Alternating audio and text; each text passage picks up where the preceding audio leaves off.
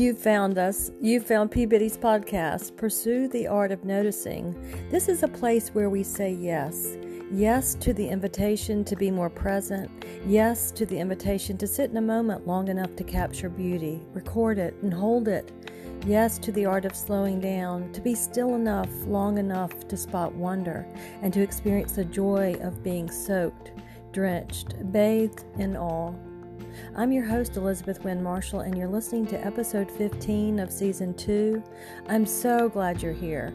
This is my place to practice hospitality. I'm your host, and you're my guest, and that you're here is a gift. Join me now as we practice by encouraging one another, listening to one another as we stumble on beauty, get whisked away by whimsy, and watch out, especially close for wonder.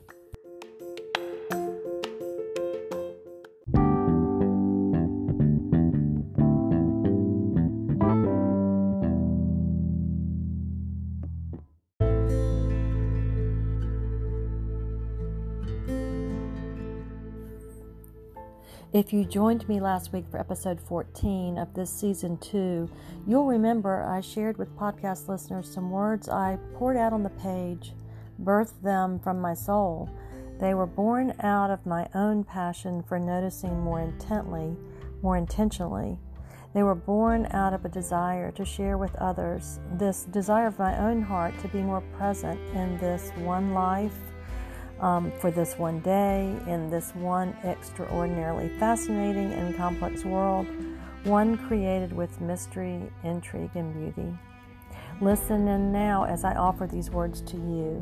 Thank you for being present on this journey with me. It is a privilege to know you are here.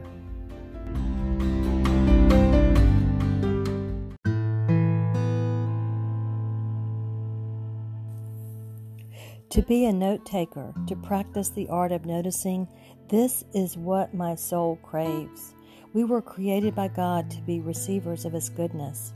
My heart and my hands, all that I have for receiving, must be open and waiting. I have lived too many years with my hands palm down and close fisted. Today I cut my hands, palms up and open. I am ready to welcome, to raise the cup to my lips and drink. I don't want to settle for a sip when I can take deep gulps. Perhaps you're craving a life of noticing too, a life that pays attention, finally, and pauses long enough to be fully present. Perhaps you are called to take note. For years, I have had a deep hunger to be more skilled at this art form.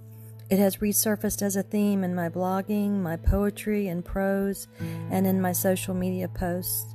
I came to this place of hunger when I realized that parts of my life were fuzzy, vague, missing the details I knew existed but could not recall. I knew I was missing something because I had indeed lived it, but I couldn't remember. I had not recorded the moments well or observed them carefully enough to retain them. How could I remember what I did not take note of? It is a humid July morning, a bit cooler because of the recent rain on my grassy southern lawn. From inside the kitchen of Merci, I catch a glimpse of watery pinks in the sky, an emerging coastal sunrise. It is early, and the kitchen is frosty cold, windows fogged and opaque, the cold nudging me awake as I sleepy eyed drink my dark coffee. I have only a wink of time to make a decision before the opportunity vanishes. Skies wait for no man. I decide the sky and I should rendezvous in the yard. Not yet fully dressed for my day, I pivot, rush out the door, and grab a sliver of spontaneous beauty. I have witnessed an unforgettable watercolor sky prefacing my day with art and divine glory. I have taken note and rubbed shoulders with the heavenlies and I am touched by wonder. This is how I am trying to live. I am embracing events both big and not so big, finding wonder in the right here and right now, the huge wow moments that could hardly be missed, and the minutiae too. I'm certain the minuscule moments hold my redemption. A hundred little threads of grace run through my now. I pull them as if they are lifelines to a new way of living. I followed the crumbs on the path to a new way to remember and record, one crumb, one moment at a time. There was a time when I would not have slowed or been halted by the sky, when the here and now would come and go in the blink of an eye. There were years when busy and rushed set the pace of my days. There were chapters and seasons where I was not steward- stewarding my life experiences as one fully present in her now. I'd like to remember with sharper clarity, to hold the past with the tenderness it deserves, to recall more. But there are moments when I am a stranger in the room of remembering. While I cannot remedy the past, I can recommit myself to the present, to seeing through the lens of attentiveness. Noticing now with an eye for detail is my redemption song. Grabbing the pen and paper will allow me to archive and preserve adding richness to my life. After all, the more I notice, the richer my life and my art become. And most importantly, the more I witness the hand of God, the more I experience the Spirit of God and His love. Years ago, I asked my husband to buy me a cello. I had fallen in love with the instrument's deep, rich sound. Enamored by Yo Yo Ma's music, I would find myself soothed and stirred by the music created by the pull of the rosin bow across the strings.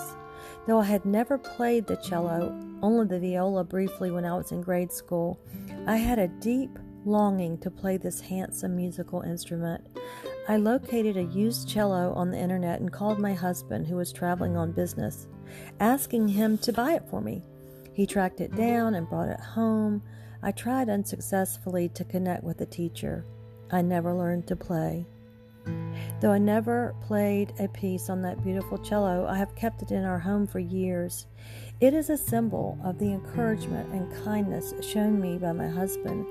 It reminds me of his love and our shared hopefulness in my learning something new. Though he was tired and ready to be home, he turned around on his business trip to find that cello, going out of his way to buy this gift for his wife who didn't know how to play a single note. The cello holds a story, a piece of my life, one I want to cherish and recall. It symbolizes a dream, a possibility, and a desire for beauty, the beauty of possibility.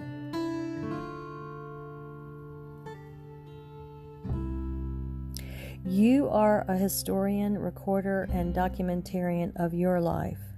You can begin to recall the day your husband brought you a cello and the morning of pink tinged sky. You can take note of small moments in real time. Practice by jotting down what you witness, experience, feel, and see in the moments of your day. This is your instrument of possibility. Join me as we practice the art of noticing as we take note now. Remaining attentive is both simple and challenging, a profound paradox. As we see what Jonathan Edwards calls God's manifestation of his own perfection, we are faced with the call to respond. Will it be gratitude? Will it be an act of embracing and celebrating? In order to see and savor fully, completely, our response starts with slowing and deciding to be all in, all here. If we are half in and half out, we are at risk of being partial partakers. We risk collecting, gathering, and feasting on mere crumbs, leaving the table after the soup course. Our response determines whether we experience completeness, the entirety of the gift. When we become intentional about looking with the lens of truly seeing, we savor and celebrate God's excellency in our lives. We identify it with a sacred pause and call it by name. We notice what is before us, we record and acknowledge its goodness, and we are changed by the transaction. He has given, and we have fully received. We cannot possibly remain the same. I am learning, yet nowhere close to mastering this, but I like the process, and I am grateful for the ways I am seeing. The dimness is lifting, clarity is coming into focus. Like my dream of playing the cello, I dream of being more fully awake to the rich music reverberating throughout my own one life. I am an explorer, a hunter, and a gatherer of the moments. The pen is our tool. The eyes of our heart are tools too. We have been given all we need. Let's get started.